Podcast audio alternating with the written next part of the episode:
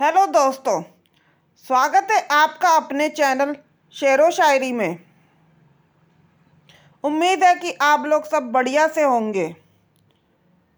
दोस्तों, पाँच राज्यों में चुनाव की या वोटिंग की प्रक्रिया शुरू हो चुकी है और इसी के उपलक्ष्य में मैंने कुछ लाइनें लिखी हैं जो मैं आपके समक्ष प्रस्तुत करने जा रही हूँ। तो चलिए शुरू करते हैं। इस बार नेता भी थे लाचार, क्योंकि बंद था कैंपेन से प्रचार। पर चाहे गोवा, मणिपुर, उत्तराखंड, उत्तर प्रदेश हो या पंजाब, जनता करेगी सही पार्टी का चुनाव।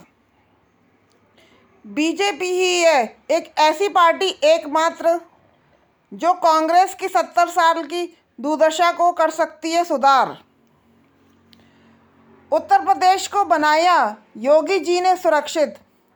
करना है, फिर से उनको ही निर्वाचित। किए दंगाइयों के हौसले पस्त।